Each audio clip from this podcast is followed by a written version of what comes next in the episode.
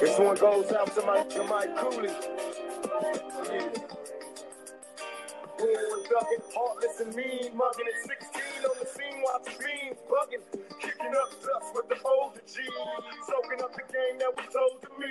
I ain't never touched a cat that I couldn't shoot. I learned not to trust a man from the prostitutes, but taught lessons. A young man asking questions. When I was gangster sexy.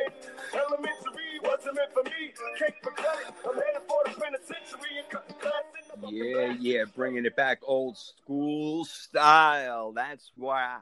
Getting wild over here live. Back in action from the concession stand to the marching band. Welcome to the Power 32 podcast brought to you by Anchor Radio and presented by the Sports Column. My name is Jason Fearman on Twitter at Sports Profit One.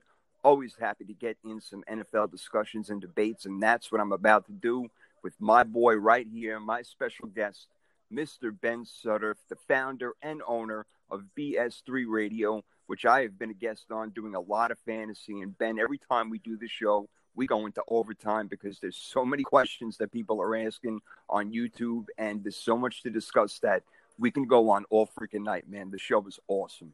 I love it. Yeah, Absolutely. No problem, no problem. Thanks for having me on, and uh, always great talking with you. And man, you got the great fantasy football knowledge, so that's that's why I go to you, the expert.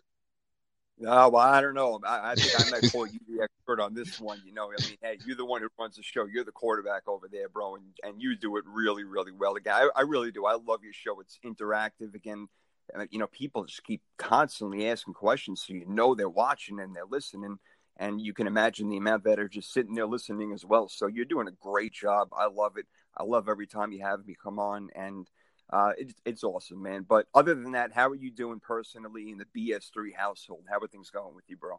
Yeah, everything's going good. Um, just laying low for the most point, working from home, uh, trying not to go out as much. Uh, but yeah, everything's good. No no complaints here. All right, man. All right, all right. Yeah, well, nobody likes to hear complaining, but you know what? If you ever need to, you know, you can call me, bro. I'm on your team, always, forever, forever, man. You got it. So I don't know if it was a or an end to a week weird yesterday, right? With the freaking game, the Steelers and and Ravens playing at 3:40, moving the game to that weird time because of the tree light. It's a whole nother weird story altogether. But okay, just change the channel. I don't know, forget to do something. But yeah, I, I don't know what to tell you. But uh, yeah, the Steelers remained 11 and 0, but they got a scare. The Ravens are out there to play, and you know credit their defense, but so many drop balls by the Steelers. And you heard Mike Tomlin after, or maybe you didn't. He, he was irate about every single spot on that team, from special teams to offense to defense. He was irate. They got the win. They stay undefeated, but it was a, you know, a really lackluster effort on their part. Maybe thinking they're going against a JV team, but that's not Mike Tomlin's MO. So I wonder why it was so close. Yeah, I, I was surprised, especially with RG3 being in there, especially without J.K. Dobbins, uh, especially without Mark Andrews. Um, I don't think they have Mark Ingram either. So I mean, there was a this this shouldn't have been as close. So yeah, I don't I don't I don't get why it was close at all. And I think I think to me this more so means that the Steelers, even though they're undefeated, they're not really the best team in the league, even though they're undefeated. Which it's weird to say that because they're, you know, 11 and 0, but it's true. Um, they they can be beat. They just haven't been beaten yet.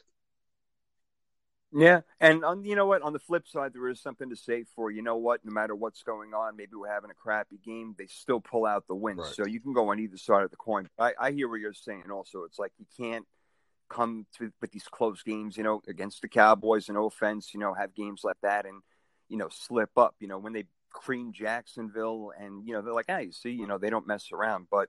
This game, you know, maybe because again the division rival, you know, it's a little bit tougher them know, knowing each other, and actually RG3 beat them last year in the last game of the season when Baltimore had everything wrapped up. You remember they were 14 and Right. or 13 and 2 at the time and they played their, you know, their second string and Pittsburgh had something to play for and they and Baltimore beat them. So, you know, maybe it shouldn't be that surprising to us the fact that RG3 went out there. He didn't play a great game, but still they kept it close, you know. Yeah. And again, Steelers 11 and 0, Yeah. only And- undefeated team and Yeah, and and it could it yeah. could just be the timing of the game. I mean, it was just a really weird, the weirdest time. I had to do a double take because I'm thinking, okay, this game yeah. can't be at two forty Central Time. I'm like, yeah, it was at two forty Central Time, so on a on a yep. Wednesday so sick, man. Yeah, same for me. 340, and it threw me off. I thought it was like Thursday night game or it was like a Saturday slipping. I had no idea what day of the week it was. Literally, as I was watching the game, like, oh, it's Sunday. You know, like, no, it's really not. Actually, it's freaking Wednesday night. Yeah, totally threw me off. But uh, yeah, like again, Steelers end up winning the game, but they lose Bud Dupree. That's the second time they lost a big, big time linebacker, and that that's going to hurt a little bit going down the stretch. Yeah, definitely it is. I mean, you're going to need those players down the stretch. You're going to need your your defense. You know, I mean, most importantly, we know the the truth is that defense wins championships, and you know you're going to have you're going to need all of your weapons on defense to be able to make a real run. So yeah, that, that's a huge huge blow for them. Without a doubt, and that's their bread and butter defense. We know they're playing well offensively, but if they're not playing, you know, the great defense that they play in and out every every single game, there's no way they're undefeated. Obviously, there's not a shot. Right. So there you go. You said it right there. So can't afford to lose any more, guys. If they lost T.J. Watt, then they're in really big trouble. But yep, guys have stepped up and played well. So we'll we'll see what happens. But a couple of games I wanted to talk to you about last week. I know last week seems like already like a month ago, but the Seahawks and Eagles. I just wanted to bring up that game, not necessarily because of the game itself. I mean, we all knew Seattle was going to win. I mean, the score was 23-17. It really wasn't that close, but the bottom line is is is Wentz done and why did Jalen Hurts come in for two plays? And that's going to lead me to another question later. I just I didn't understand that whole thing. But overall, is Wentz just not good for Philly anymore? is he just not is he just not good? I, I don't know. That that's probably the biggest biggest conundrum um, of this entire season is because Wentz was an MVP caliber quarterback what two years ago, and now it's almost like he's forgotten how to play quarterback. And in in this game, you know, I was not expecting him to to win it at all, but it's like the mistakes. It's the mistakes and it's the timing in the game when the mistakes happen when you're in the red zone or when you're driving or when you're when you're trying to to get a touchdown and trying to change the momentum it's like that at that moment that's when mistakes happen. So i think i'm, I'm not going to say he's done in philly because they just signed him to like a massive contract but i am going to say this year seem is seeming to be um, a wash and it is seeming to like i don't know where you go from here. Um, i think the jalen hurts you know, drafting was was bizarre just because they they believe in Wentz. But bringing him in in a couple plays, uh, to me, I think they're they're trying to figure out how to use him. Um, and at this point, you know, I, have I'm I'm a Cowboys fan, so I've been saying just give Jalen Hurts the opportunity for the rest of the year. Like they they they they don't seem like hungry enough to win this horrible division and I've said it so many times, if the Eagles can't win this division, like what are you what are you doing? Because there's all these other teams aren't up to snuff, and none of these other teams should even be in the driver's seat of winning it. So when when when Dak went down, I was thinking, oh, the Eagles are just going to run away with it, and they're not running away with it. They're just they're just waddling in the in the in the in the dirt with the with the rest of the slop. yep, that's exactly what's going on. You're right. You're right. And it is a whole bunch of slop. The whole team. I mean, the offensive line is horrendous for the Eagles. So I'm I, I'm with you. I think Carson Wentz, you know, still a good quarterback and still could be in Philly, but they don't have the team around him like they did two, three years ago, and it's showing. And also, I think you know he's still a young guy for the most part, and I think a lot of this stuff now is in his head. I don't have great teammates around me. I don't know if I could trust the coaching staff if the plays now he's at fault also because when you watch, he's making some terrible throws, like another guy that we're going to bring up kind of soon. Uh, I'll just say it already, Tom freaking Brady. Uh, some of these throws I don't understand that are coming out of Wentz's hand, but I would like to see Jalen Hurts and you know, look, they drafted him to be like a Taysom Hill kind of guy, but that's clearly not.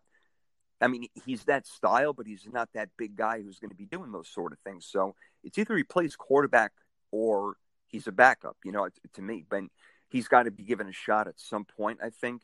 Yeah. And um, yeah, again, a lot of with Wentz, I think it, it's a lot of it is also mental. Am I going to get hurt again? You know, I have these offensive linemen around me. I'm getting sacked eight times a game, so I can understand where he's coming from. But again, he's making some really, really terrible passes. So the Eagles are not going to win this division the way that they're playing. I, I don't even think they'll be favored a game another throughout the season. Yeah, yeah, and I think with with Wentz, kind of to what you're saying, um, there is, I think, a fear there. There is a, you know, there was at one point in time when teammates were calling him out, or he was calling out other teammates. I mean, it's like a, it's just one of those like toxic uh, situations that you can't, you just can't seem to thrive in it. In the O line, not having the the wide receivers, which I mean, he he's found Fulgham has been one of his favorite targets. You know, people that are that are fantasy football players, they know about uh, but like yeah, he, he hasn't had that that that team around him when they were successful, and it's just kind of been a, a trickle down effect.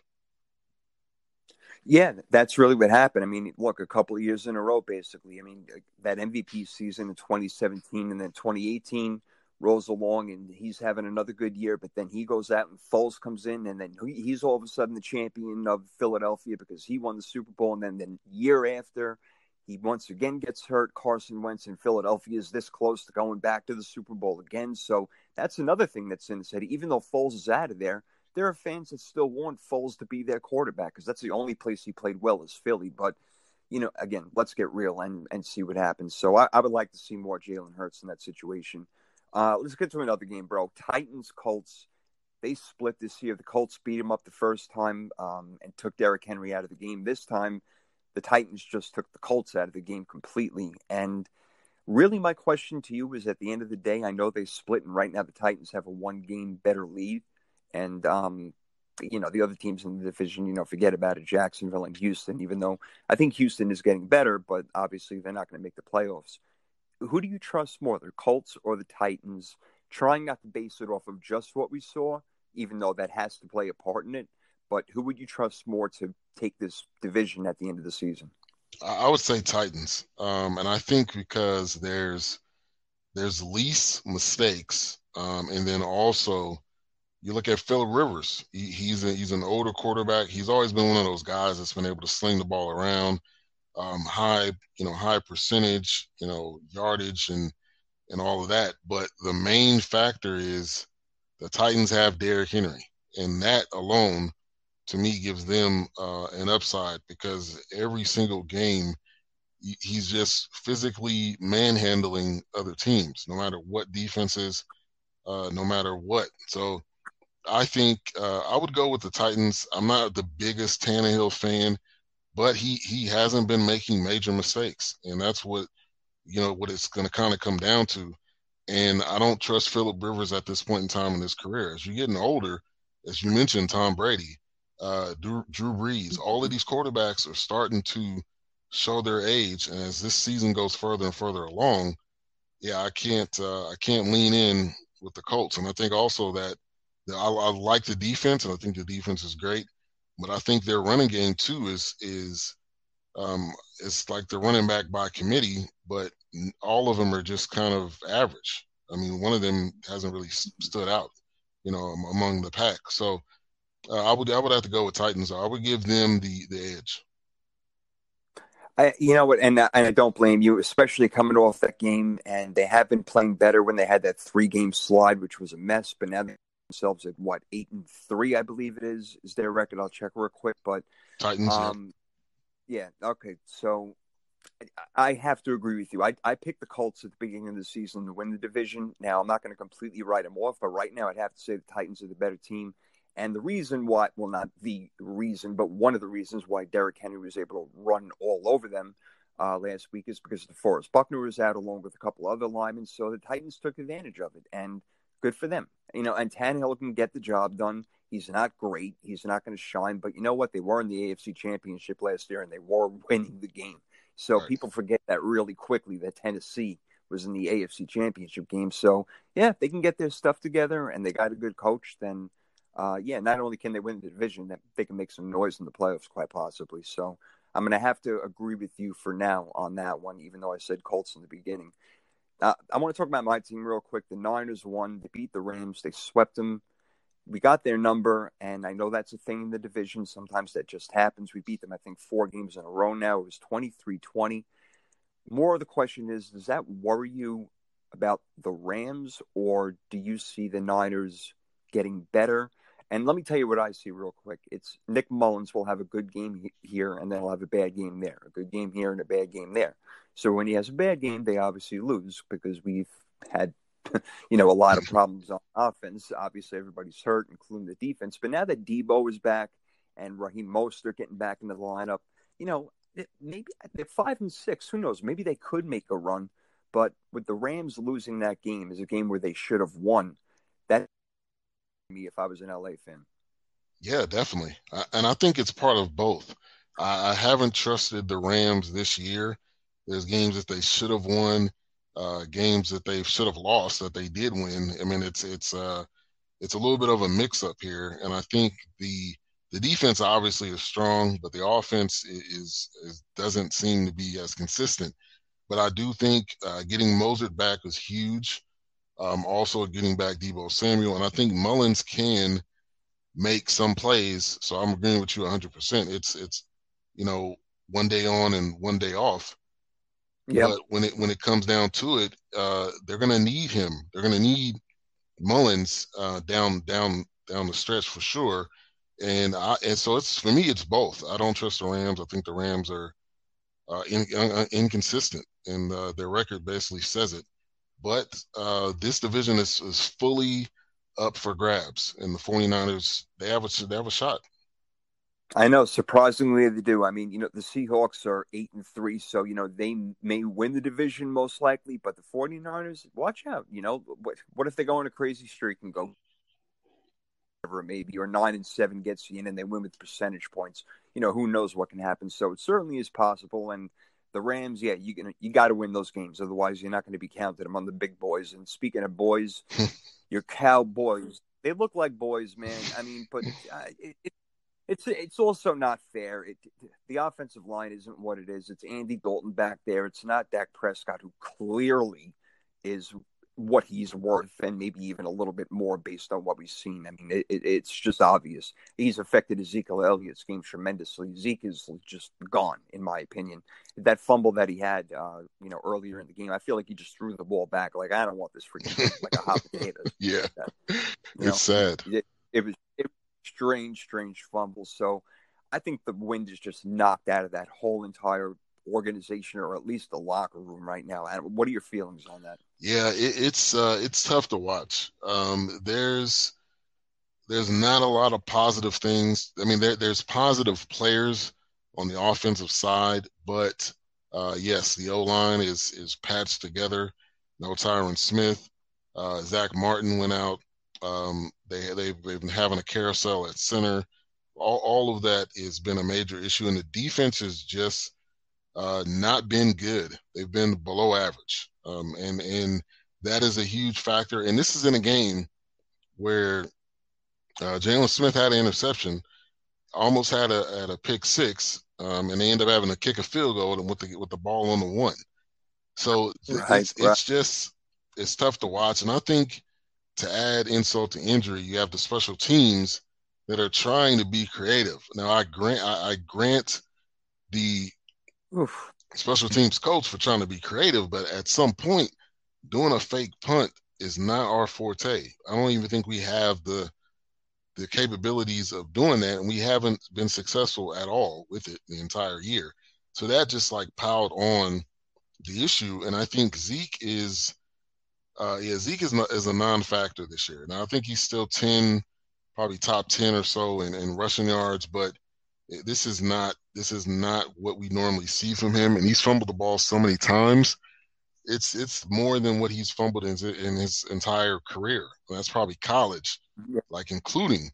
Right. So yeah, yeah, it's this is a this is a down year. When Dak went down, I'm like, okay, I, I'm just not going to count this year. And I think a lot of things have been piled on. Uh, obviously, COVID, bringing in a new coach, bringing in all new coordinators except Kellen Moore, and it, it has not equated to any type of success. And we're kind of in that situation when we drafted Zeke. We're going to have a top five pick more than likely.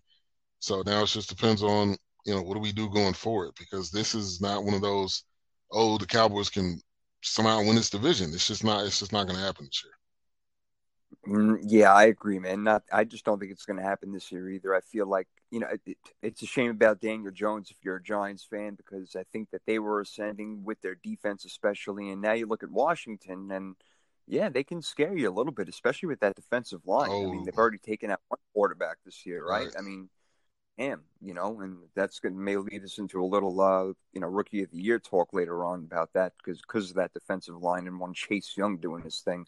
So uh, yeah, that was that was hard to watch, along with the other Thanksgiving game. I don't even want to mention, you know, Houston and Detroit. yeah, no. Uh, God, yeah, we could just pass by that one. But the last one I want to talk about, as far as uh, Week 12, is the Chiefs and the Bucs, where you know the Chiefs just ran out, you know, to like a 27 to three score and basically took a nap until the you know the Bucs what you know scored got up to 24 points and then they said all right Patrick come in and let's just win this game. And that's exactly what they did throwing the ball. They didn't have to run it every time. They just trust Mahomes to do everything. And why not? He can do everything. It seems like he's never disappointed almost. I i, I don't i don't I, have never seen him make a bad play i don't think in my life. It's crazy. So i, I you know again a weird game. They just jumped out well this game is over. And then all of a sudden the bucs got 24 points but yep the chiefs did what they did at the end and again going back to brady look it's a combination of a lot of things you know we've mentioned it between Bruce Arians' ego is what it is, and Tom Brady's saying, "Look, I've been to nine Super Bowls and I won six. Don't you think I know what to do?" And the fact, Ben, he's 43 years old. He's not. You can't ask him to throw the ball down the field 50 yards, 8, 10, 12 times a game. It's ridiculous. So, if they would just come to grips with the fact that they have Antonio Brown, Mike Evans, Chris Godwin, you got Leonard Fournette, Ronald Jones. You got all these guys out there, even Cameron Brate, Ron Gronkowski. How could you not put up 50 points a game? It doesn't make any sense. The only thing that makes sense to me, honestly, is that Bruce Arians' ego is standing in the way. Otherwise, the Bucs could be a top team in this game. Yeah, and I think I honestly believe the Chiefs sometimes just play with teams. They they just play around, and it's like the Warriors almost. You know, it, it, basketball fans the Warriors doing that what 73 and 9 season, they would just like play around for the second and third quarter. They would just play around. In the fourth quarter, they would be like, "Oh, okay, let's let's take it serious and let's you know let's uh, let's do this." But I think um, the the Chiefs are just the one of those teams that they they have so many weapons that it does not matter at any point in time in the game they could still win. And I think when it comes to the Bucs, um, you know, there was a lot of hopes with Tom Brady coming over there. Uh, but Tom Brady in age does not mix. Any quarterback, any player in age does not mix. And when you get up to this this age that he's at, he's gonna have some great games and he's gonna have some awful games, which he's had one that was horrible. Um, but I, I did I was not, you know, the matchup was the quarterback versus the quarterback. But at the end of the day, I had the Chiefs winning the game regardless, just because they they have so many weapons, and um, and I think yeah. um, you know, when it when it comes down to it, uh, Bruce Bruce Arians, I think he's a he's a great coach, and I, I love the kind of the coaching staff that they have. But the chemistry is not there. You know, we've seen that throughout every every almost every game this year. Uh, they just exactly. he Tom Brady has not been able to work. I think with these guys probably as much as he's wanted. It shows. Uh, there's plenty of times where you know Tom Brady's throwing the ball in one direction and and the, you know Mike Evans is going the opposite direction or he's not he's not running the full route. So it's it's uh, there was a lot of high hopes and, and yeah the fact that they have Gronk and uh, Gronk's not really being utilized as much as he should, and especially you know if you if people play fantasy, if you have Gronk, you're expecting him to be a red zone target, and he hasn't really been that. The the positive thing is Ronald Jones though. Ronald Jones is definitely the the real deal, and that's on the team with Leonard Fournette there and uh, Shady McCoy there. So that, that's that's probably right. the biggest positive uh, for the Bucs this year. Yeah, yeah. Again, they got all these players. You know, it, it, just sometimes it reminds me, you know, just like throwing players together like the Lakers did when they got Carmelo and right. Gary Payton and the Pistons in the finals. You know, it's like you can't just do that. It's not going to work out that way. You got to come together as a team. And yeah, of course, you can definitely put COVID in there. They didn't have training camp, but time to get together and really work it out. But again, you would think a 43 year old quarterback who's been to nine Super Bowls and Bruce Arians, who is a great head coach. I totally agree with you it's just that Lego my ego, bro. I'm yeah. yeah he's got to he's got to get rid of that. And you know, don't you want to win? I mean, I would think he would want to win, and winning the best way is throwing eight to ten yard passes. Then by God, go do it, and then you can hit him up at the play action later with Ronald Jones. So. Yeah, they're not playing right. They're seven and five, so it's not like they're out of it at all. You know, they're still in good shape, but they're going to need to play way better down the stretch. And the Saints dominated them yeah. this year, so that is a problem you know, all right. I wanted to go over a few of those games with you. Um, yeah, and you said Le'Veon, uh, you know, even Le'Veon Bell, by the way, is making noise for them right now with the Chiefs. And what Tyreek Hill did, did the other day was insane. Oh my god! I mean, I've you know I haven't seen anything like that in a while. He, that that was he, he's probably the fastest player ever. Like I, I and that that could ever. be a stretch because you know Darrell Green. If you go back to the old uh, Redskins days and and uh, Deion right. Sanders, but like he is so like lightning fast that it's it's it's almost impossible to catch him when he's when he's going. He's he's gone literally. Yeah, it really, and uh, he has so much separation that you know Mahomes can float it up there for 50, 60 yards or however long he's going to throw the ball, and it's going to come right down in Tyreek Hill's hands because he's going to run right after. He is so fast and so quick. I mean, he stops on a dime. One of his touchdowns where he was at about the five yard line in the corner. But the safety came in to try to tackle him. He was like, "Yeah, right." He, like, yeah, good back. luck. yeah, if you're gonna tackle me, dude, just you just like casually moved out of the way. He's like, and then walking to the end zone and did a backflip. I mean, come yeah. on, dude, unbelievable, unreal. So yeah, that guy is. I, I, when they say the best wide receivers in the game, if they don't include his name anymore, I, I'm gonna go crazy. Don't put him in his own category. He's a wide receiver and he does more than that. So big ups to him. He's, I mean, one, two, three, wherever you want to put him, he's incredible. Yeah. So, but the the question I wanted to go to, it's actually I got two of them, and they're in the same category. I was talking to you off air a little bit about um, what Nikki and I had done on Third and Three podcast last night, talking about switching up quarterbacks and putting them on different teams and how you think it would work out. I got two that I want to ask you. One is a guy that we were talking about before, Carson Wentz, whose career is not over. It's just got to be revitalized. So we were also talking about Philip Rivers. He's probably not going to be there next year. If if there was a way to get Carson Wentz on that team with that brick wall of an offensive line and maybe, you know, a little bit better help at running back. I don't know if Jonathan Taylor is going to come along or whatever it is, but do you think that Carson Wentz would thrive in that offense with Frank Reich? I think he would. I definitely think he would, and I think that that's really what he needs is time.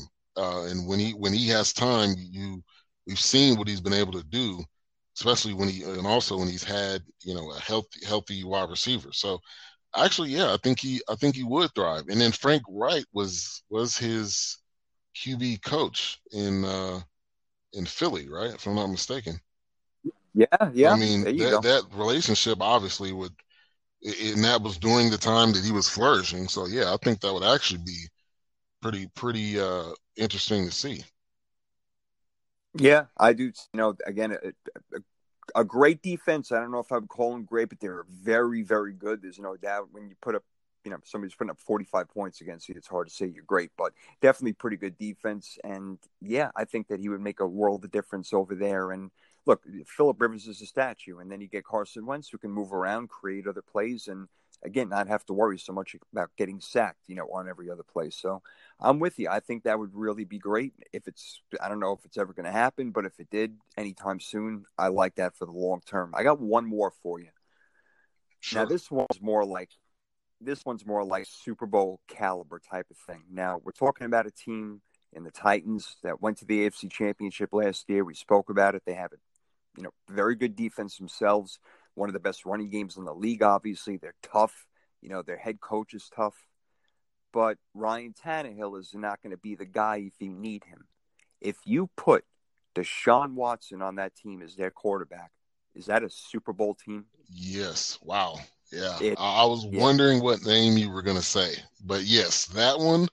Yeah, that, would- that would that would be great. I mean that that would be that would be one of those unstoppable offenses. You could probably compare that to the Chiefs with Mahomes and uh, you know Edwards Helaire and Le'Veon Bell. Like that would just be uh, monstrous. And then like the pressure would not have to. Uh, a lot of it wouldn't have to be on Derrick Henry, and that would take some off of him. And then you have Deshaun Watson, who who could run himself. I mean, that's that's a two headed Yep. that's a two headed monster in the running game. Um, and then not both of them are running backs. I mean, that that would be crazy. I think it'd be crazy. Also, Niners would have complete nightmares because you have a guy in Watson, like I said, who can use his feet, but he's also a hell of a freaking passer. True. And then you got Derrick Henry. Like, so who do you prepare for? You know what I'm saying? Yeah. Wow, I, that would be unreal. I don't know if Watson can get out of that deal and get out of Houston, but Tennessee would be a beautiful fit for him. I really think so. He can he can play in any weather. I don't care that it's outside. That guy's a ball Yeah. player, man. He's one of the best quarterbacks Yeah, definitely. with no doubt, one of the best. All right, we are rocking and rolling over here, having a great time on the Third and Three podcast. We got more action for you coming up. We got our Week 13 big games that we're going to look at. We're going to look at our top 10 teams, our top 10 quarterbacks. It's going to be a lot of fun. So we're going to stay on with you here before we go to a commercial break and look at those Week 13 games. The first one I wanted to go over with you is the Browns, which I keep patting myself on the back as I said that they're going to be in the playoffs this year, and they're eight and three, but they play the Titans this week. I think that's a loss right there. And to go deeper into it, Ben, uh, I was asked yesterday by Nikki, you know, if the Browns make the playoffs, which I believe they will at this point, I'm sure they're going to win two more games and get to 10. So consider them in. But I think they're a one and done team the way that they play. Yeah, they run the hell out of the ball. They play pretty good defense, but when you're in the playoffs, you need a guy like OBJ there, and now they don't have him. Jarvis Landry's very good. Austin Hooper can play, but you need that ultimate playmaker also because if teams are going to prepare for the run all day, then they're going to be screwed. So, number one, do you think that the Browns have a shot at the Titans? And number two, with the Browns probably going to be in the playoffs, are they most likely, you know, the first team out? Yeah, so the the answer to the first question, um, I do have I picked the Titans winning. Uh, I just can't pick um, against them because I, I think they they they've shown that they can be successful, um, and I don't think anybody on that defense, the Browns defense, I, I- I'm I'm saying can stop uh, Derrick Henry, but it does depend on Baker Mayfield, and Baker Mayfield is uh, can be up and down, um, can be a little rocky sometimes. Um, but I do think that uh, the Browns' running game is going to make it interesting. So I think it's going to be a back and forth. I don't think it's going to be a complete, you know, blowout win. Uh, but I, I got the Titans winning in a close one. And then the the second question, um, I do think they're they're going to be one and done. I think the they're probably like Super Bowl for right now was it's just making it to the playoffs, which I think yeah you're right. I think they're definitely going to do that. But I do see them as being one and done because that division is um, is pretty tough. The division and, and that conference is tough. So I don't think they they match up well with all the other teams. I, I I agree with you, especially for now. Now, if they can beat the Titans in Tennessee, I'm going to look at them even that much more different and say, okay, wow, we got a real football team here because this is their first real contest that they can possibly win. Because every big team has beat them so far, whether it's Baltimore or Pittsburgh and whatnot. So this is a big test for the Browns. So we'll see what happens with them. Um, but yeah, they can run the hell out of the ball. There's no doubt. This is going to be a running game. The game might be over in an hour and a half with, with the way it's going to go. I think Rich was talking about a lot of ground game in this one. But um, yep, we will see. We will see. Browns could be one and done. And we know that they're going to play one of the division winners. So Pittsburgh, no. The Bills, no.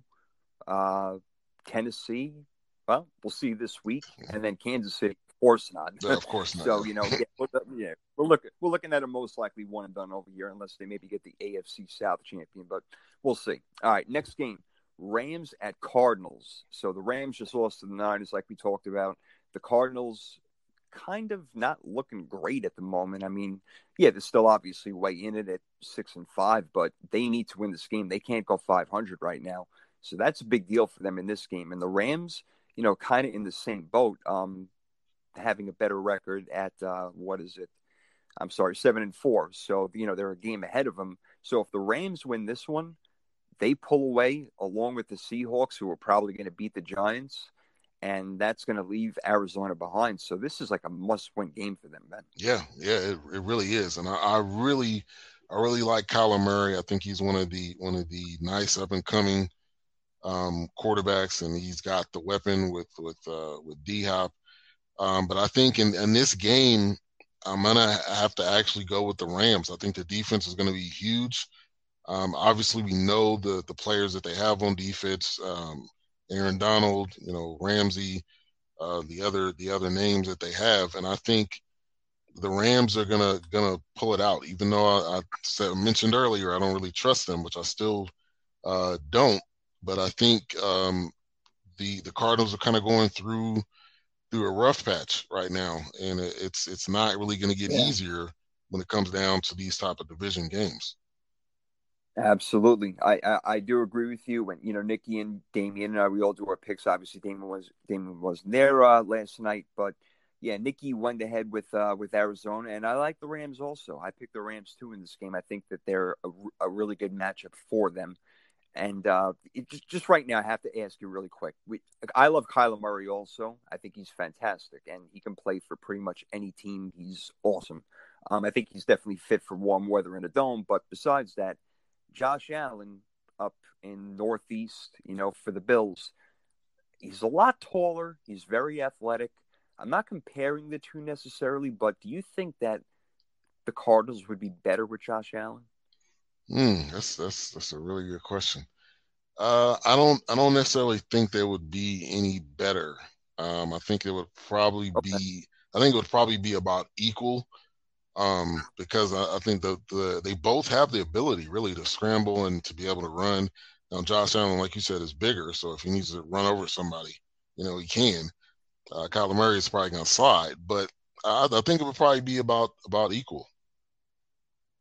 Yeah, I, you know that's the answer I got from a couple of people. It's pretty much equal. They didn't lean one way or the other. It was yeah, more like right down the line. So I don't know. I just think um, maybe it would be maybe he'd be a better fit over there with them because he's got you know a look. Kyler Murray is great on too. Josh Allen also has a tremendous arm, and he's got help, of course, with Diggs and John Brown on the other side. I don't know. I just wonder all those receivers over there who would be a better fit. But Kyler Murray is obviously ascending. He was in the MVP talk. I know he's fallen out of it now, but okay.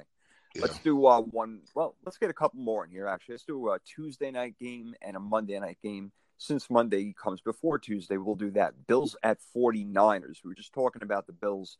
They got to go on the road to play Arizona in against the 49ers because the Niners have to play in Arizona due to um, restrictions around the area in Santa Clara. They can't have any sporting activities or anything like that. So the 49ers are playing home games in Arizona for a couple of weeks uh, over the next three weeks. So they got the Bills coming in. The Bills already played in that stadium.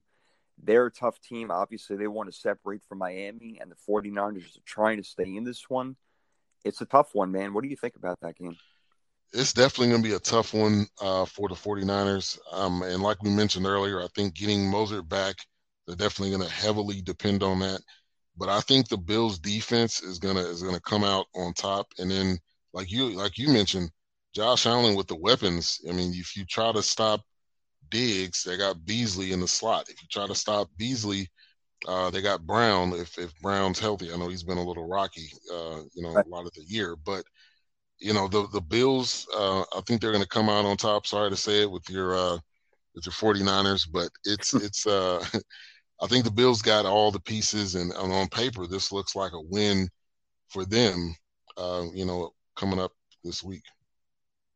Yeah, it might be, and it's going to be without John Brown if that does happen. Yeah, he's not active. Yeah. I just looked it up. I wanted to double check. So yeah, they've been getting the job done even still without him, but they do lack a running game. So maybe the 49ers play a little bit more dime in the game. I don't know. You know, they got Richard Sherman back. They're playing a little bit better in the secondary. I thought that maybe they can pull this one out, you know, by within a field goal. It is possible. But um, yeah, again, the Bills, if they want to separate themselves from the Dolphins, especially because the Dolphins keep winning and winning, they're going to have to win this game on Monday Night Football. So we'll see what happens. To be a close one, a good one, and defensively also, yeah, we'll see what happens. Turnovers may be the answer in that game, and that sometimes is the answer with your Cowboys and the Ravens. well, they're True. playing Tuesday night football as the NFL keeps extending their schedule and doing what they have to do, and we can rant and rave about that, but we'll rant and rave about the Ravens and the Cowboys right now. So the Ravens are not playing well, even though they did a pretty good job, uh, you know, Thursday, excuse me, Wednesday against Pittsburgh. And the Cowboys are playing better at times. You know, they're, they're another team that's like, oh, wow, they played a really good game against Pittsburgh, but now Andy Dalton's back in the fold. Do you really want him in there? I mean, do you see a shot in this game against the Ravens who have not been playing great? There may be no Lamar Jackson, so that can help um, as far as the game is concerned. But the Cowboys overall, is there a way that they go into this game and it's going to be hard to throw because they got a good secondary. Unless Ezekiel Elliott is able to run the ball really well, it's going to be tough to win, bro. Yeah, it's going to be really tough. I mean, there's there's a small percentage chance. I mean, I would give it 25 percent, uh, just because you know when when the momentum is going the wrong direction, and and it continues to go week after week after week. It it is so hard to to flip that switch, um, knowing that you have a backup quarterback who's I mean Andy Dalton's not horrible. He had great years with the Bengals. Um, you have Zeke, and and the defense just is mind boggling to me. I don't I don't get it. I don't get it at all. and I think um, yeah, it's just been one of those years where you just are ready for it to be over with. And I think even with Lamar Jackson not playing, traditionally, if we rewind back when uh, when RG three was with the the the Redskins at that time, I mean they would come in and torch us, and they were he was getting the ball to. That's when they had um, Djax. Djax was getting the ball, you know, deep balls and, and things of that nature. But I think it's going to be a hard game to win and the Ravens, the Ravens are, are clearly a better team. So the Cowboys are, are going to have to play beyond their potential. They're they're going to have to almost play a perfect game, just because they're already behind the eight ball with everything that's that's been happening with the team. Yeah, you, it, look, you you kind of right with that. And I give them a chance in this game if they can go in there motivated and you know really you know see if anybody can make Amari Cooper smile. I've never seen that happen before. that would be nice. that would be nice. yeah, right. I don't even I don't even know if he has teeth. So, but when he um, when, yeah, when Dak when Dak was there, he was smiling a lot. But now he's he's yeah, he's down. Yeah. He's like uh, a droopy dog. Yep, he really is, man. That's the way I feel about Zeke. I feel like he's given up, but that's you know, some you know what? That's up to coaching also. Let Mike McCarthy come in there and rally him somehow. You know, like be like, all right, if we win this game, I'll give you each a hundred thousand dollars. You can afford it. You know, go buy him a car, or something like that. I, I don't know. You got something. something to motivate you. There was something, right? Right. Oh, I'm with you, man. Guys, this is Power 32 podcast. We're with Ben Sudderth, the captain, the man of BS3 Radio. We're going to find out. You're going to find out where to catch him. I know where to catch him. This man is the best over here. We're going to give you one commercial break today. We're doing it special for you going long term. So we got a 60 minute, uh, 60 minute, listen to me. We got a 60 second break and we're coming right back at you. We got the Power 32 podcast with Big Ben in the house. See you in about 60.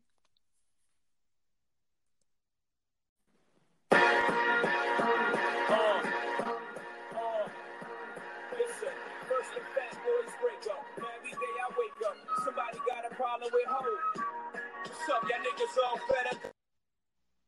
Cheddar and my is moving out the store. Young fuckers sticking at me, young rappers sticking at me. My nigga Big predicted this shit exactly. more money, more problems. Gotta move carefully. Cause stagnate when you getting money like athletes. Young as ice grilling me. Oh, you not feeling it? Fine. That's Jay Z right there. Obviously, you know what's up. If you don't know, then get out of this house right now because Jay Z is one of the masters, baby. Back on Power 32 podcast with my man. Ben Sudderth. What's up, baby? We're doing good. Yeah, doing good, doing good. Got me back in a, in a vibe right now with that with that Jay Z.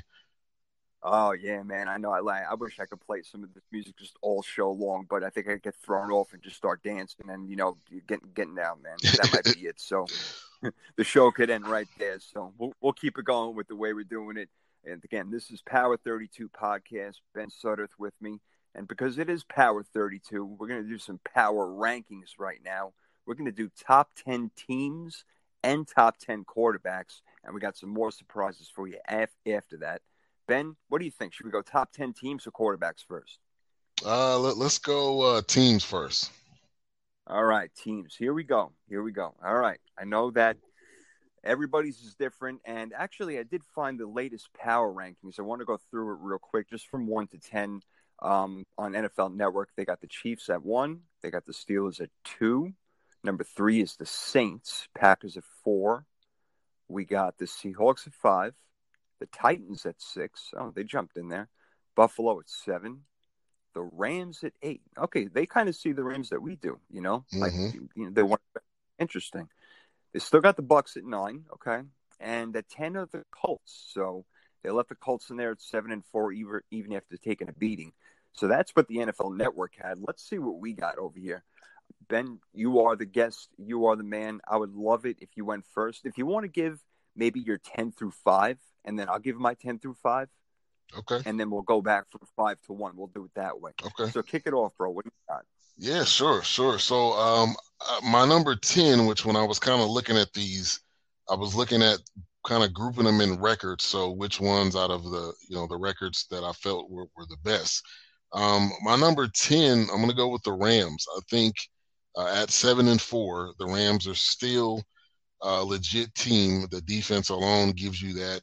Um, their their offense when they is hit or miss, but I think they're still a top ten team uh, because of the record alone, and because they still have, you know, the possibility to to make some noise. So I would go uh, Rams at ten.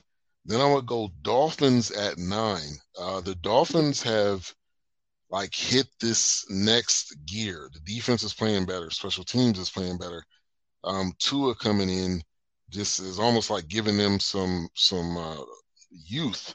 Um, even though a lot of people were didn't understand, didn't like you know Fitzpatrick getting uh, put out, but I think it's just been kind of like a fountain of youth and some excitement there. So uh, I'm high. I'm high on the Dolphins, especially with Tua.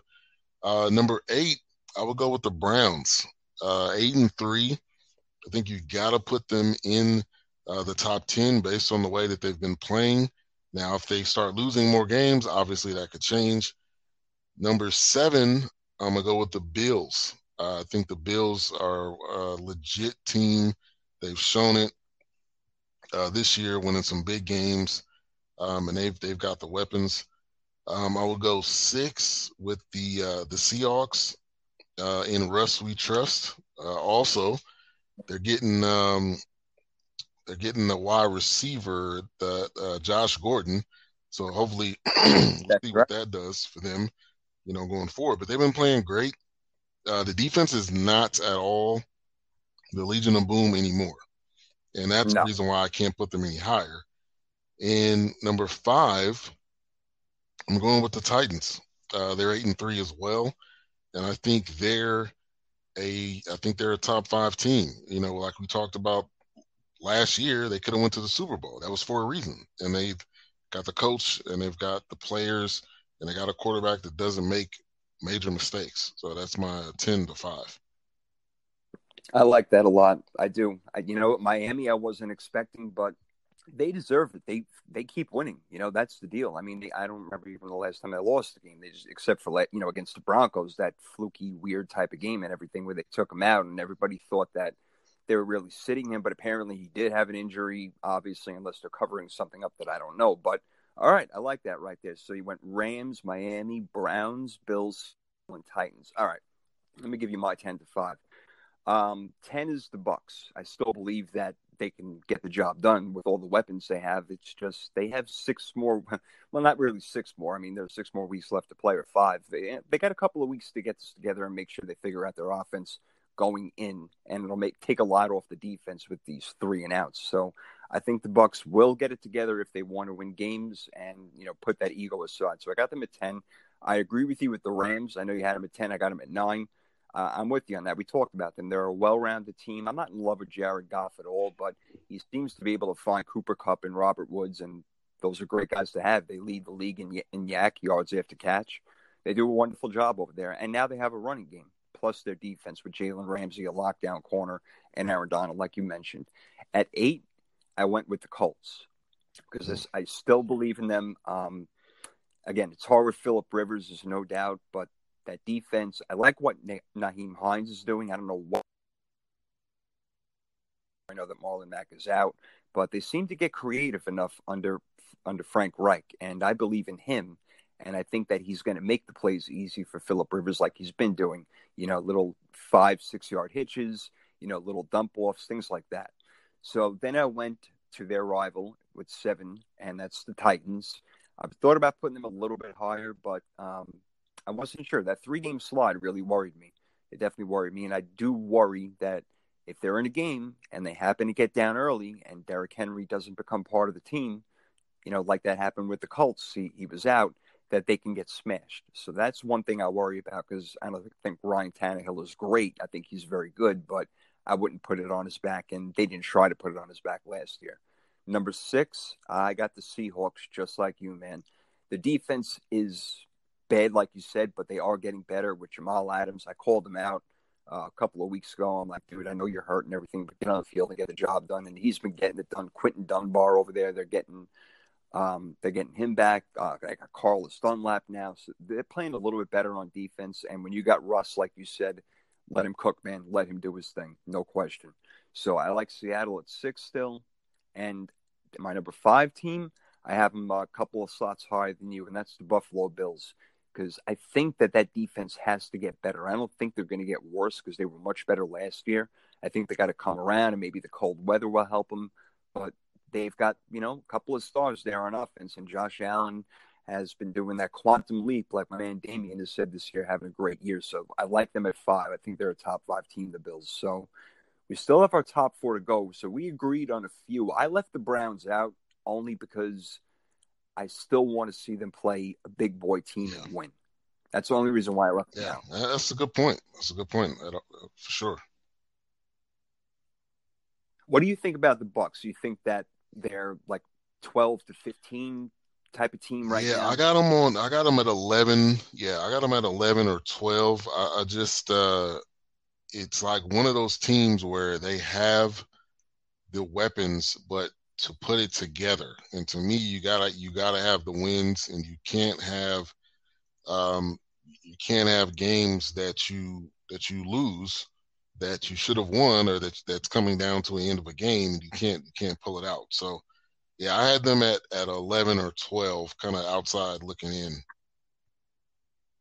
Yeah, yeah, it, it, was tough for me to put them at ten. I was really unsure. There was a couple other teams in mind, but ultimately, yeah, I went with them. So let's do our top four over here. This one, um, I, you know, we're gonna have the same, a lot of the same teams, I think, but it's a matter of which order they come in. So your number four team up to your number one. All right, so number four, I got to go with the Packers. Um, this is Aaron Rodgers, man. Aaron Rodgers, uh, Davante Adams. That defense is better. Um, they have a running back with Aaron Jones. They seem to be gelling. Uh, that as, as in Aaron Rodgers and uh, the coach. Um, and so I got to go with the Packers at number four. They got to be in top five because of Aaron Rodgers alone.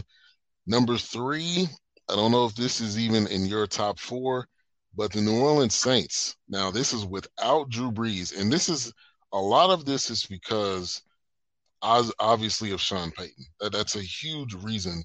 The his offensive mastermind. I, honestly, I thought they were going to put uh, Winston in there because that's what I thought he, his role was going to be as the backup. but they they put Taysom Hill in there, and he's thrown probably five passes in the past two weeks, and they still they right. still have won games. So I think the Saints as a whole, a lot that defense is getting better also, and I think they're at nine and two. I think you got them. You got to put them in the top five. I'm, I'm gonna put them at three. Number two, you got to respect.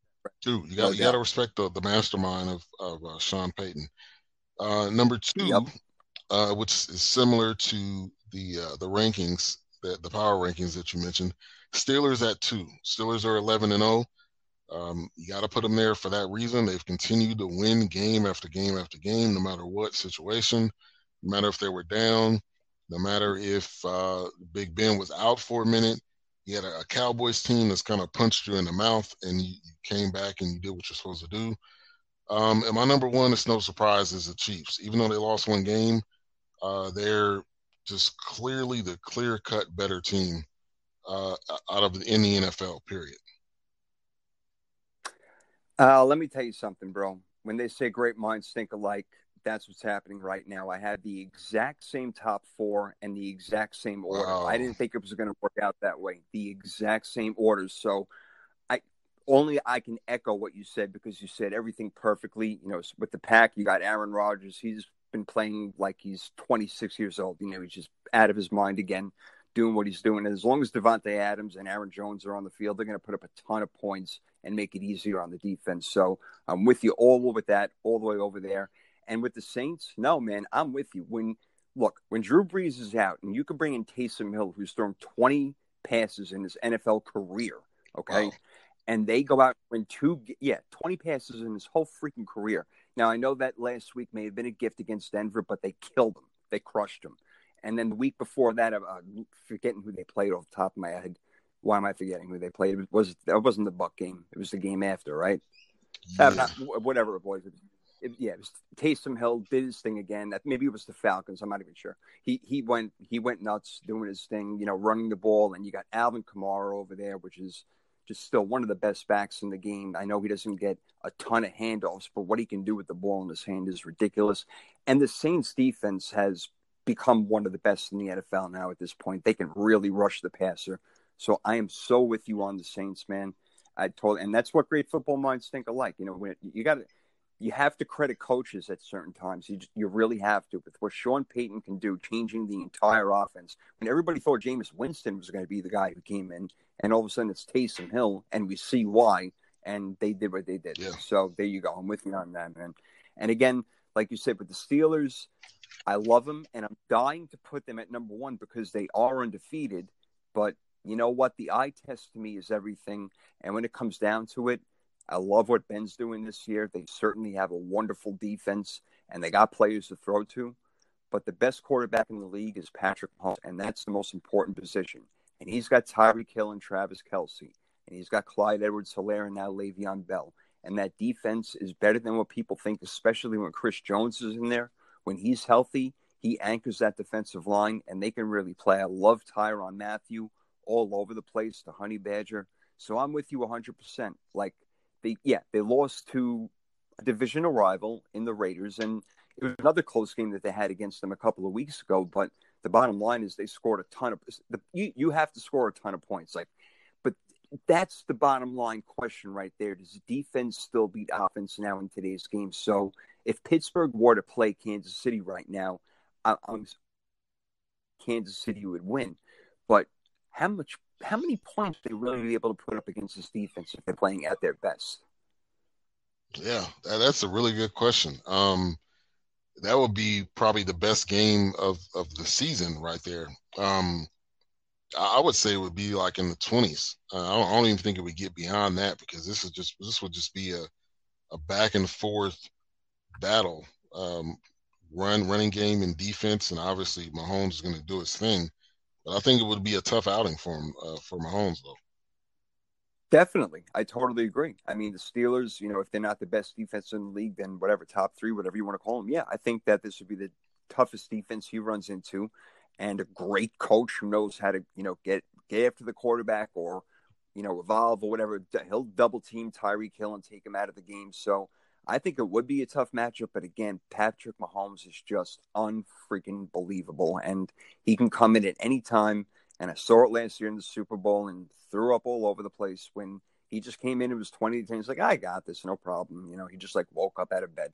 So that easy, you know, really right. just just amazing. So yep, we agree, man. We we totally agree. Our top five a little bit different. We had a you know few most of the same teams in there except for the Browns and Miami, but um, our top four, we're right on point over there, man. I totally agree with you. And those are the top four best teams in the league, you know, followed by basically Seahawks, Bills, and a few other teams. So I like that list right there. I like that.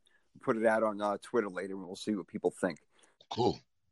Top 10 quarterbacks, man. So this one's interesting. We did a top 10 quarterback of like the people that we have seen, you know, going back to like really 1980, because, you know, some of the other ones are a little bit on the young sides and I haven't seen like the Roger Staubachs and everything. Not that that was my era. I'm not that old, but, um, uh, going, you know, just going with the guys that we have now. I'll take it first on this one. I'll give you my first top five over here. And it's really based on what I've seen this season. I'm not looking at everything overall. It's really based on what's going on right now. So, at 10, I struggled with back and forth. There were a few guys, but I went with Derek Carr because he's been oh, overall ultimately having a pretty damn good season. He was even thrown in the MVP conversation for a second. Now he's not nearly that good, but he's made the Raiders a lot better than a lot of people think. So he's helped out a lot over there. So I got him at 10. Right now, I got Lamar Jackson at nine. He's not playing well at all, and he's not even playing right now at the moment. So he's got to get back on the field. He's got to start running again in order to make that defense stink and uh, not know what's coming because we heard it out of his own mouth. They know what we're doing. The defense knows exactly what they're doing, and that's hurting his game. So um, it's not all on him because he's phenomenal. But right now he's at nine. At eight, even though he's out at the moment, it's still Drew Brees. He's just as accurate as ever 74, 75%. No, he doesn't throw the ball down the field long, but you know what? That's okay. They're winning games. So take a book out of their page, Bucs. Understand you don't have to throw it down the field 50 freaking times a game in order to win. Right. It's got to be efficient. So that's why Sean Payton's a better head coach than Bruce Arians right there. Number six, I went with Kyler Murray. And he could have gone a little bit higher, but um, you know, the height thing sometimes can be in the way, but I think this guy is going to be a top three or four quarterback in the next year or two he's just going to keep get better and better and better. I think that he is his ceiling is so high. It really is. He may not be able to touch the ceiling because he's so short, but his ceiling is very high. And number five is Josh Allen, which is why I asked you that question before. I have them neck and neck, Josh Allen and Kyler Murray, but I have Allen slightly over, mostly because the you know he can absorb a hit better and he can also run. He's nowhere near the speed and quickness of Kyler Murray, but um, that's the thing. That's why maybe Murray has the advantage over him. So I'm looking forward to your uh, 10 through 5 right now, and then we'll do our top fours. So I can't wait to hear what you got, bro. Definitely, definitely. And, and mine is, is definitely a little bit different than yours. Um, but I would have to say my number 10, uh, I'm to go with Teddy Bridgewater. Teddy Bridgewater um, coming in with in with Carolina, um, I was really curious to see how it was to work out but he's had some success. Now they're not they're not a great team, but uh, he's he's had some success. Um, I have to go with Teddy Bridgewater. I'm a big stats guy, so I look kind of analytically at it. But I, I think he, he's he's got the ability to still run. He's got the abilities to to pass, um, and he's got some good weapons there too that he's been feeding DJ Moore and uh, you know Robbie Anderson. So yeah, go there. Yeah, but- let me oh. interject for a minute because I because I like that a lot. That was the guy I was debating between Derek Carr. It was Teddy Bridgewater and Derek Carr. Yeah. I, I, wasn't sure. I kind of gave it to Carr maybe because of the arm strength, but I love that you put Teddy Bridgewater in there because the, the record doesn't show how well he's playing. It's just that they have a bad defense. They you know they were able to run the ball, but you know they, they couldn't put it all together. They were getting scored on too much. So I just wanted to say I love that pick. Definitely, definitely. Uh, number nine. Um, I'm gonna go with Kyler Murray. Um, to me, I, I want to put him. I want to put him higher, but there's some other guys that I have there that are more seasoned um, uh, in that spot. But I, I, love Kyler Murray. I think he's going to continue to go up this list, and he, he could be, you know, one, two you know, depending on when when these other guys start to retire and fall off, uh, he Yeah. could definitely be up there eventually. Um, my number eight, I don't really, I'm not a biggest fan of him, but he puts up monster numbers, and to me, to put up the numbers, you got to be, you got to be able to be accurate, and you got to be able to have some skill. So I'm gonna go with Matt Ryan uh, at number eight. Um, Ooh, okay. yeah, and I think the uh, the Falcons have not been good this year. They've been rocky. Raheem Morris, you know, coming in as a coach has given them a little bit of uh, a little bit of firepower. Um, yeah. uh, number seven, I'm gonna go with uh, with Big Ben. He has been healthy.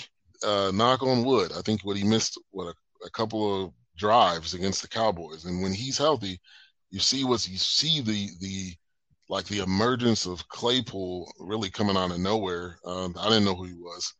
Uh, Diontae Johnson, the the weapons that they have, uh, we've just seen them flourish. Um, so I got to go with Big Ben, and he's been healthy.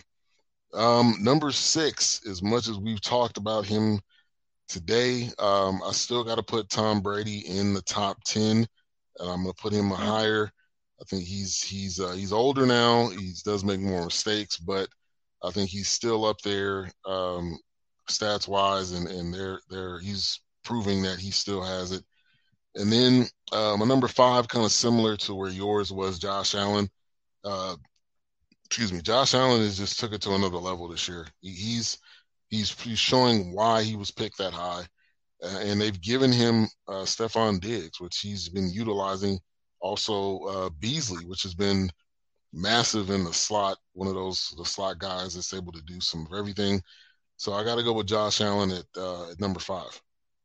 I like it. I like it. I have Allen at number five, and shame on me. Uh, I'm just old, and I went right over it. I have I, I skipped number seven. Big Ben is my number seven, so that's really ironic. I do have the same as you right there. I just Wow. don't know. I skipped right over it. So I had Carr, Jackson, Drew Brees, and then Big Ben at seven, Kyler Murray at six, and Josh Allen at five. So yeah, we got a few different quarterbacks in there. That's interesting. I was surprised that you put Kyler Murray down that low, but I I also get it because you know what, Matt Ryan is more accomplished, and he still is a good quarterback. You know, maybe it's just worn out in Atlanta. You know, so Yeah. I totally get that.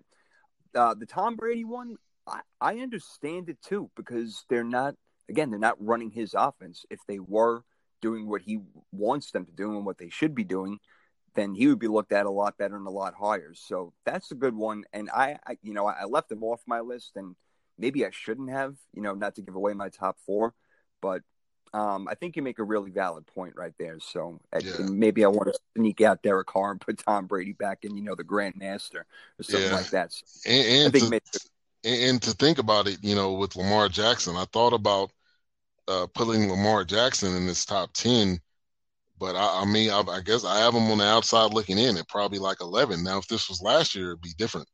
But uh, you kind of had me thinking with Lamar uh, if I should have put him in there. yeah, yeah, that's you know, it, it it's a tough one. You know, I, I, I was unsure if I even want I put him at nine. I was even unsure if I wanted to put him in there at nine at all. But I know that he's got the ability. It's just that teams have more tape now, and it's an unusual year. So, you know, I don't think that he forgot how to play football. Obviously, I think that they're taking Mark Andrews away from him more, which really hurts because that's his oh, safety yeah. blanket. Right. You know, so teams are figuring certain stuff out. So he's going to have to evolve his game. There's no doubt about it. He will. All right. I'm excited to do this number four over here. Number four, three, two, and one. Here we go. At number four, I got. Who do I got at number four? Where the heck am I? Oh, I'm sorry. Here we go. Number four, Deshaun Watson. Deshaun Watson, number four.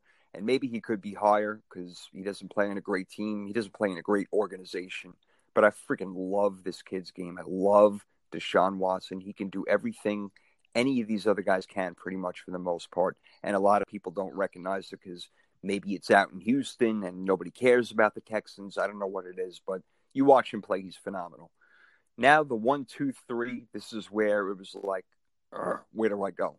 Well, ultimately, number three, the way that he's playing now, I had to go with Russell Wilson. Now, I know that a lot of this isn't his fault, obviously. He's been waiting on the defense to get better, but now he's got his defense better, so his stats should be going up. So I look, I picked him to be the MVP in the beginning of the year, so I'm a Russell Wilson believer. and I love him as a player and even off the field, and that's sacrilegious to say for a 49er fan, but uh, he, he's just phenomenal. He really is phenomenal. So he can even be higher, but ultimately, I went with number two, Aaron Rodgers, because he's just uh, so accurate this season. And when Davante Adams wasn't there, he was making players known like Robert Tonyan and other guys we never heard of in our entire life, and they were still winning and getting the job done. And yeah, Aaron Jones helps out a lot. So does Jamaal Williams. There's no question about it. But Rodgers throwing touchdown passes to people we don't even know, and he's been doing that his whole career. So Rodgers still at age 37. I think he just had his birthday recently. So happy birthday to you. You're number two, and you're right behind Patrick Mahomes, man. I mean, I just what else can you say? We've been talking about it throughout the show. He can do absolutely everything, whether it's an underhand pass, a left arm pass, eyes closed, you know, looking the other way, I mean, everything, everything. Yeah. And again, he gets it done on time when they need him. I haven't seen him make a mistake that has. I mean, he has, you know, a little bit here and there uh, in some weird games, one against the Chargers, but I really haven't seen him like throw an interception that has blown the game. And Aaron Rodgers doesn't do that either, but Mahomes' athletic ability now trumps that because Rodgers doesn't have it anymore. So Deshaun Watson four, Russell Wilson three, Aaron Rodgers two, and Patrick Mahomes at number one for me, Ben.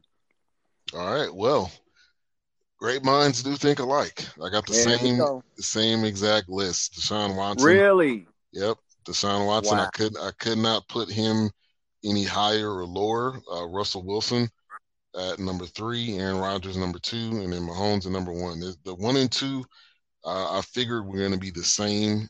Uh, but yeah, I got that's that's my top four.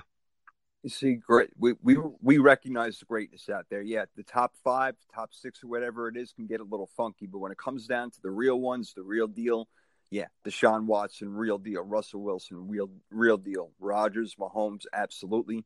And we'll see if Josh Allen and uh, you know Kyler Murray, you know, are going to send that a little bit higher. And if you know Teddy Bridgewater even moves up up the list. and I know Matt Ryan and Big Ben are more toward the end of their career, but look, the way that they're playing, look, Matt Ryan put 43 points up the other day against the Raiders. Who the hell thought that was going to freaking happen? Yeah. So there you go. He, the, the, guy can still play. He can still play. And I know Julio Jones has been banged up, and, you know, Hayden Hurst hasn't turned out to be the guy that they wanted. So, uh, you know, a little screwed up over there. But all right, that's interesting. Yeah, top four exactly the same on offense and defense. How about that? That's great. That is absolutely great. So, yep, great minds think alike right there. We're all over that stuff let's get into some fantasy, man. Hi, I know this is your bread and butter here. Hey, boy, let's do some freaky fantasy football right now. Um, you guys know that we do our draft on Third and Three podcasts. We had it last night. Everything will be out, but I'm looking at some players this week and the matchups, obviously, and who they're going against. So I just want to ask you, out of you know these few quarterbacks, if you would start them, and for what so Deshaun Watson is going up against Indy this week, I believe, and I just got to check on that real quick. But it's Indy. Do you trust him and that offense against Indianapolis? Would you play him? Um, I think you have to play him regardless. I know Indy is is a tough defense, but just the fact that that Deshaun Watson is able to to scramble to me, running quarterbacks are uh, are something that you have to use almost in any against any defense, uh, in my opinion. So I, I, would say yes. I think you yeah. still do start him, um, and I think he's still going to give you, you know, the numbers regardless. Yeah, I'm I'm with you on that one. I totally am. What about a guy like Cam this week against the Chargers, who don't have a great defense at all? And I think he's playing Cam, right? He, he's he's good to go. yeah, I believe. Yeah, yeah I, I think yeah. he's good to go. Um, against the Chargers, um, yeah. yeah, I don't know. It's in LA. I wonder if you know if he can help out. If somebody's desperate for a quarterback, I wonder if he could be that guy for anyone. What What do you think? Yeah, I'm I'm not trusting Cam at all, and I hate to say that. Uh, I think he he's uh, he's winning games, or he's helping his team win games, but fantasy wise, he, he's he's not uh, he's not lived up to the hype uh, at all this year. Uh, I think just because of the change and because of, you know, uh, him not being, I, I, don't know if you know if he's the same player, and I think they depend on him a lot to run, which to me is uh, doesn't make a lot of sense. But so yeah, I, I, I don't think you can trust Cam fantasy wise at all. Yeah, I know it, it's tough. They're not a fantasy team, and like you know, we always say we never know which running back is going to be getting the ball, and you never know what they're going to do on offense. So, yeah, I'm with you. It's not one that I would jump on if I was completely desperate. Then maybe you never know because of those, you know, rush the rushing ability and his ability to, you know, score from the uh, you know one or two yard line or whatever it is. So, yeah, maybe out of desperation. One more for you for quarterbacks. What about Jared Goff against Arizona? Do you think big points for him this week? Uh, yeah, yeah, I, I would say that because uh, Arizona, uh, Pat, besides Patrick Peterson, uh, I don't really see them as a, um, you know, as a defensive stopper. You know, you remember they went into a shootout with with Seattle, which it was Russ, but still, uh, they they and they and they did get a couple interceptions that game. But I think Jared Goff will have a decent game and give you some some some good numbers to to uh, to kind of put you in a in a winning position. All right, fair enough, fair enough. Let me ask you about wide receiver a little bit. Let me go to your team. Would you feel comfortable starting Lamb and or Cooper? Uh, no, and I know they had a good game. Both I think both of them had a touchdown last week. Um, but no, I'm not trusting any anybody on the Cowboys. And I hate to say it, but you just don't know week week in week out. I mean, they gotta. Yeah, I made that mistake starting Gallup one week, and he had like 0.7 points.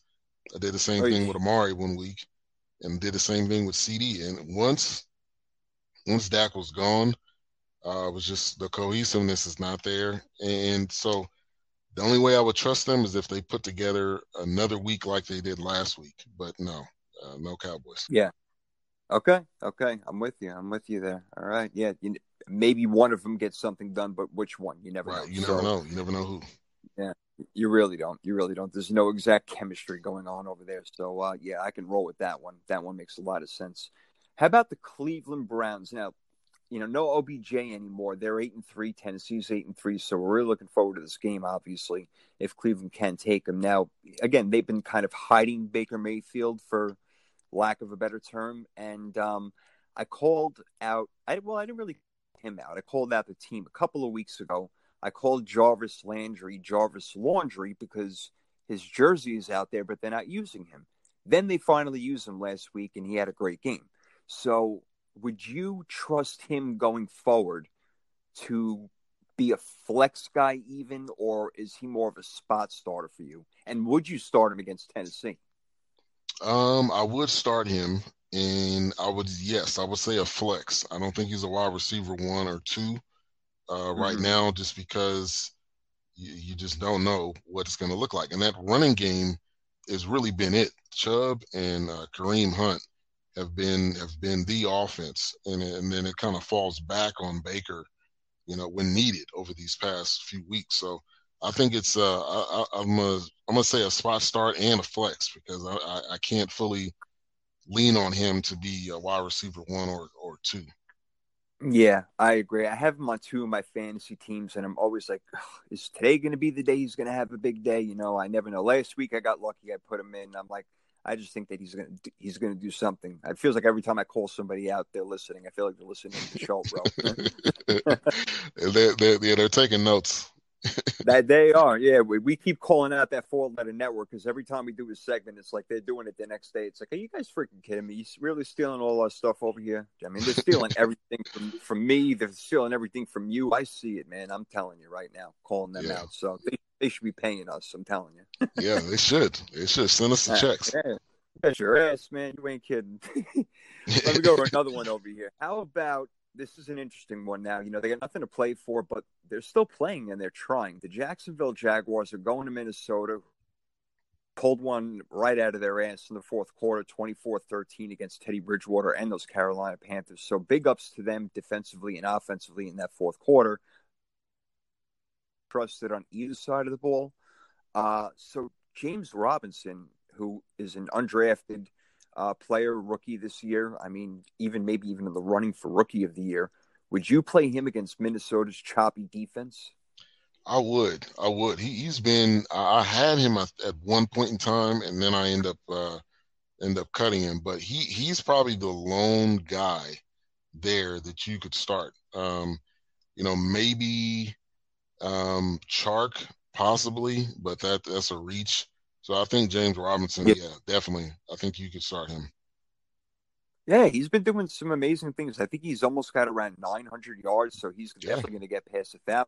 Yes, uh, and for and for that team, it's incredible. yeah, he, he's he's top uh, he's top five, I believe, in, in rushing yards, and that's you know that's unheard yep. of. You know, especially with everything going on, that the fire sale that they were having. And exactly right, exactly right. No kidding.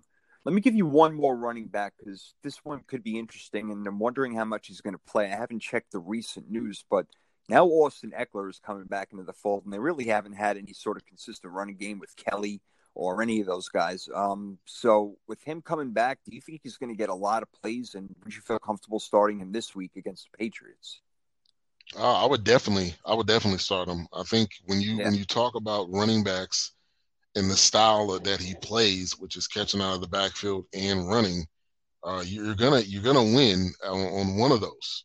And, and, he's he's a he's a volume guy too, you know, if you will. So he's gonna get touches all all day long if he's if he's fully healthy. So yeah, I would say from here on out, yeah, that that you could definitely start him. Yep, I think it makes perfect sense. Like I said, especially what we've seen out of the backfield lately, Justin Herbert could really use this guy. There's no doubt about it because they just cannot pull out a win, and they get to rook, uh, you know rookies of the year. But um, something about that where I just want to make a point about it. But he he is playing great. There's no doubt. But they just can't pull out wins, man. It's it's crazy. Yeah, it's it's it sad. Really it's yeah, it is sad. And so are the Bears. The Bears are really sad, but they got maybe a couple of bright spots over there in Allen Robinson if they can get him the ball, and Jimmy Graham if he can get the ball. With the lack of tight ends in the league, you know, health wise especially, would you like Jimmy Graham on your team as a tight end going forward? Uh, it's uh, it's too iffy. Uh, I tried it one week and it and it and it uh, paid off, but I just don't know. Uh, the Bears are are too inconsistent. And I know tight end the tight end spot is difficult because really it's Kelce and Kittle and pretty much everybody else. Right. Um, so I think you know if you had to, especially like in a DraftKings or you know you need a spot start, I would say do it. But I would not commit to him like from here on out though. Yeah, it's especially with we don't know what the hell's going on at the quarterback position, and Mitch Trubisky come in did not do any better than we thought that he would do. It was just awful exactly. to watch. It really was. You know, it's funny that when they were five and one, the Bears, I'm like, oh my god, Matt Nagy's like the coach of the year. This is the worst team I've ever seen. five and one, and now they lost every game since. It's just unbelievable. Yeah. I put the heck it's, right it's on. It's been tough. Yeah, it's been it's been oh. tough, no doubt. Man, you're not kidding. Oh man, so yeah, they they look. They get a quarterback over there. They're going to be in really good shape because they still got that good defense, really good defense and they can make things happen. You know, I don't like David Montgomery so much, so I think they need to draft a running back in, in this upcoming draft. There's going to be a few coming out, um, maybe Etienne. I, I don't know who it is, but they need a playmaker at running back also because Montgomery's just like three yards in a cloud of dust, or maybe two and a half yards in a cloud of dust. So, yeah, they they need help right back, and you know what? Those are two big positions, but if they could fill them in, then the Bears might be a team to be reckoned with.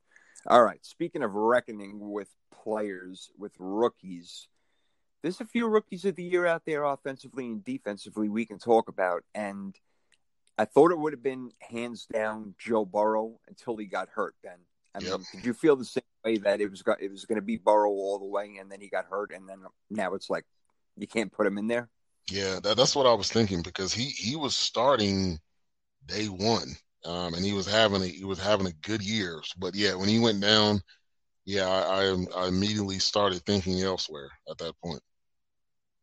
And so, what were you thinking? So I'm thinking of two guys, uh, and you, two or three.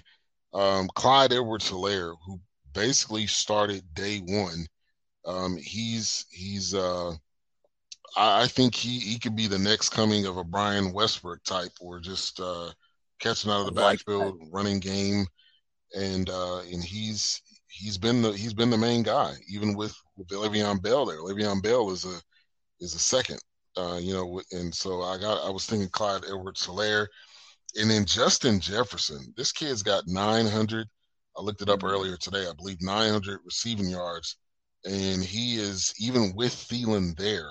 He's got more yards than Thielen, and uh, he's just one of those uh, freaking nature wide receivers that are able to get open and and um and is uh, not afraid to to uh, go across the middle or anything. So I, I, I really like him.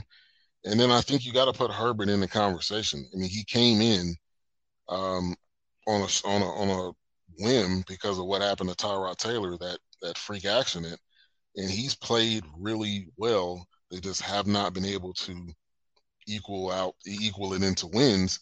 But he's, right. he's top he's top ten, you know, fifteen in passing yards, and to be a rookie to be able to do that in this league, uh, you got to have him in, in the conversation. Yeah, I understand that. You know what? The same argument could be made because it's not like the Bengals were winning a bunch of games, but Joe Burrow was everybody's number one pick, obviously, to win uh, Rookie of the Year. So you know what? You can say the same for Justin Herbert. So that that you know a decent argument. And look, when you're a top quarterback, you know, like uh, like these guys are drafted, including two and everything. Usually, you're not going to a good team, but if you can make them better, like right away, and we've seen that they're going to make these teams better. So I'm with you. Justin Herbert's in there. It, it, hurts that they haven't been able to win games. Obviously, it's not all on him. I thought about James Robinson also. You know, nobody's mm. talking about it, but he's right up there. But at the end, dude, you freaking nailed it. Justin Jefferson is my guy for Offensive Rookie of the Year. For me, it's hands down at this point. Um, I know they love to give it to quarterbacks, but you look at what he does, and people say, "Oh, well, you know, Dalvin Cook's there. Dalvin Cook's not there all the time. He's hurt half the time. So is Adam Thielen and Justin Jefferson. Like you said, almost at a thousand yards already. He's going to have fourteen hundred at least by the end of the season. That this is a rookie we're talking about, and guys don't do this like you know unless you're Randy Moss coming into the league and putting up these kind of yards, touchdowns, and everything. So I am all with it. The only thing that's going to hurt him is where he was drafted.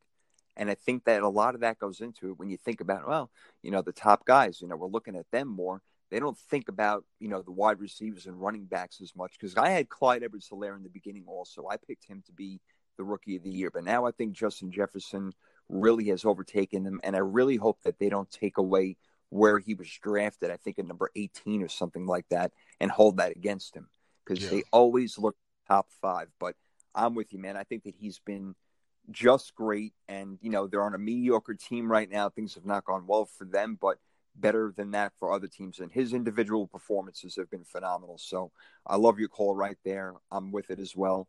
And uh, yeah, you named other guys that can certainly be in there, uh, like Justin Herbert and also Clyde Edwards Helaire. But I think if they're looking closer right now, it's Justin Jefferson. So we got that on offense. Now we got to look at defense. And when I was looking it up, I not a whole lot of guys really stood out to me. You know, yeah. one was Chase Young. Sure, Chase Young definitely is doing his thing. Um, you don't have to just look at sacks. You know, guys guys like me and you, we know that it's not just about sacks. It's more about you know um, rushing the quarterback and getting pressure on him and having him you know throw a bad play and make an interception, whatever it is. But he's got I think five and a half sacks, um, few losses of tackles in the backfield. I didn't pick him. I picked Patrick Queen at the beginning of the year, the linebacker for the Ravens, and I was looking at um, uh, some sort of standings where they had of you know who's going to win. It was Chase Young, and then Patrick Queen was right under him. So Queen may get lost in that defense and may get lost in where he was drafted at 24, but he's also having a great year. He's averaging about nine, maybe 10 tackles a game, tackles for loss. He's getting better every game. He's progressing. So I like him a lot, but it is tough to put him over Chase Young. And I don't know if you have any other guys that you were thinking of, but they, they were my top two. Yeah, uh, you're right, and we we're both thinking alike. Uh, Patrick Queen was yeah, um, was my number one. I think he's got seven, not not seven, maybe five, five four or five sacks, uh, and he's got the tackle. So I mean, he's he's been playing really well. Uh, Chase Young, I agree with you there. He's been able to get the pressure, and then another guy, um, Antonio Winfield. Uh, he he's been doing a little bit. Oh yes. But but you're right. On the defensive side, there's not really a clear cut standout, and I kind of agree with you. I think they're just going to pick the the biggest name, which would be Chase Young. Uh, I don't. I don't right. I, I, think that's what's going to end up happening.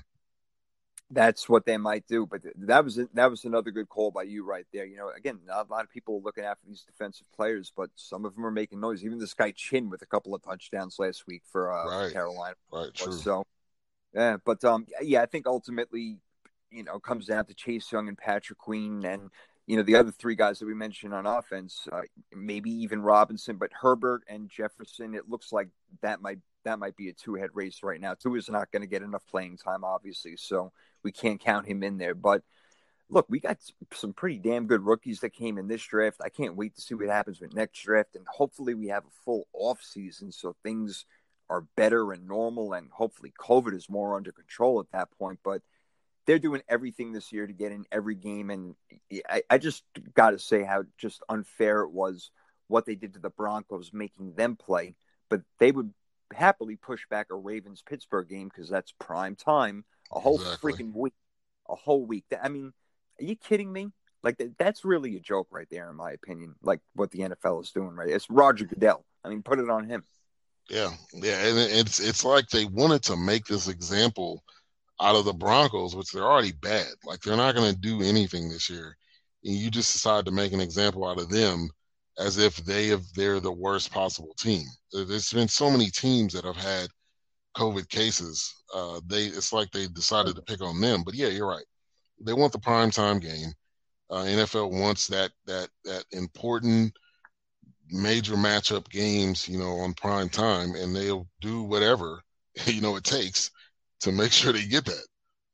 Yep, they will. They they'll stop at nothing, and they'll they're going to make sure one way or another this is a 17 week season, not going to another 18th week, and not putting in another team and all that sort of stuff. So they're going to try their damnedest to do it, and it's been tough. Yeah, a lot. Look, eh, the Ravens half the team at some point. Some point you got to punish them, and they went ahead. They punished the Saints in the locker room, who were smash mouthing all game. And yeah, they had their masks off in the locker room and they were dancing. They got fined five hundred thousand dollars for that. And yet, you know, Ravens just go ahead, la la dee da. You know, it's like no big deal. You know, everything will be all right. So yeah, a lot of bias in the NFL right there. But other than that, bro, I had so much fun, man. These are topics that we don't always get into in third and three podcasts for sure. Doing these top ten teams, top ten quarterbacks. That was a lot of fun going through the games. Love the fantasy. You really know your stuff with fantasy, man. You are absolutely the man. And you know what? While we're at it, tell everybody about the show. You know what what times it's usually on, and I'm on there. I I, I hope to be on maybe this Saturday, man, because uh, your show is just great. The interaction from all the fans. I mean, you really have fans, bro. People are writing in questions about fantasy and asking you your opinion as if you're, you know, like Matthew Berry or something like that. So all props to you, bro, man. You're doing a great job. Tell tell them about it, man. Tell them. Yeah, no problem, no problem, and I appreciate it. Yeah, so uh, I started this. It was like week, I think it was week ten or nine, and um, I really did it kind of on a whim. I was like, hey, I like fantasy, so let's go ahead and do it. I mean, it was like question after question after question. I'm like, man, I was planning this, this to cut this thing off, but it was. I mean, it went almost three hours. Um, so yep. the the shows every Saturday, uh, bearing anything going on, but Saturdays at 9 Central, 10 Eastern. Uh, it is streamed live on the BS3 radio, which is BS, the number three radio on YouTube, also on Twitter and on Facebook. And we take uh, interactive questions. Um, I also do a show on Mondays. It's like a, uh, we call it Reaction Monday. So we talk about things from the weekend, the NFL games, um, anything that happens sports wise. And we kind of do some other types of shows on music, on life. So that that's a, a creative show we do. And it's also streamed live. That shows at uh, 6 Eastern, uh, well, sorry, 6.30 Eastern, 5.30 Central. And uh, really, really excited about that show. And uh, yeah, that's that's what I do. We have other shows on BS3 Radio, variety of, of different shows, and you can go to bs3radio.com. Yeah, man, you you've done a great job with BS3 Radio. I, I would have thought this thing was around for 20 years with the way that you run it. It's you know, I'm not just telling you because you're on the show. You know how I feel.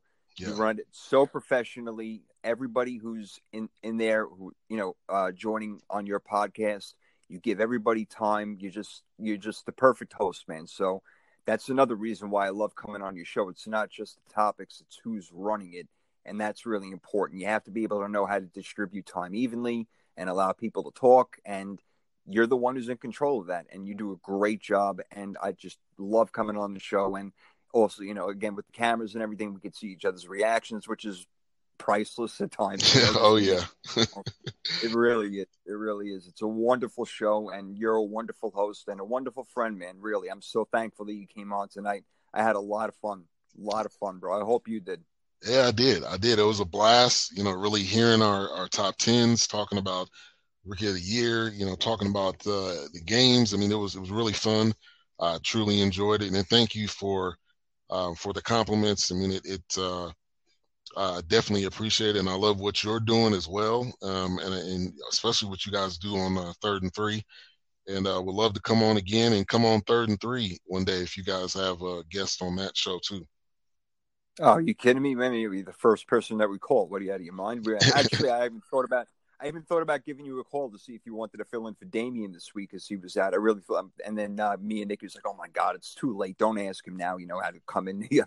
so we did the show you, but yeah, yeah, you were on my mind. I'm like, Let, us get Ben in here and, and, do this thing, and then we look at the clock. We're like, "Oh shoot, we're out of time." You know, so we just we just did the two of us. But yeah, man, we got definitely got to get you on that show because you you're just so well rounded with everything. You know it all, and especially your fantasy stuff is off the charts, bro. So again, wa- watch the show, listen to his show. It's fantastic. It's a great job. Even when I'm not on it, I'm watching it, and you know that because I pop in questions myself, man. You know I do. Yeah, so I love definitely. it. I love it. Yeah, so check I, him out. Make sure he knows again. What's let him know the Twitter handle again, so they know where to find you. Yep. So it's uh BS the number three radio. That's uh, all avenues of social media uh, on uh, Twitter, Facebook, Instagram, also on uh, YouTube. That's it. BS3 Radio. It's really rocking and rolling. My man works hard and he works great, and it's an awesome job. So thank you again, Ben. I really appreciate this so much. I had an awesome time. And yeah, can't wait for everybody to hear this thing, and uh, hopefully they'll take our advice. Yeah, I hope so. I hope so. All right, man. Well, again, right. can't thank you you know that we'll speak soon, my friend. Definitely, definitely. You have a good one. All right. Thank you, my man. All right. So for the Power 32 podcast, we are out for now. Of course, we got third and three podcasts on the way Wednesday. We'll be talking about all the games from week 13. So hang in there. Enjoy your weekend. Be safe. Wear a mask. Be smart. God bless. Love you all. Appreciate you listening. We'll talk to you another time.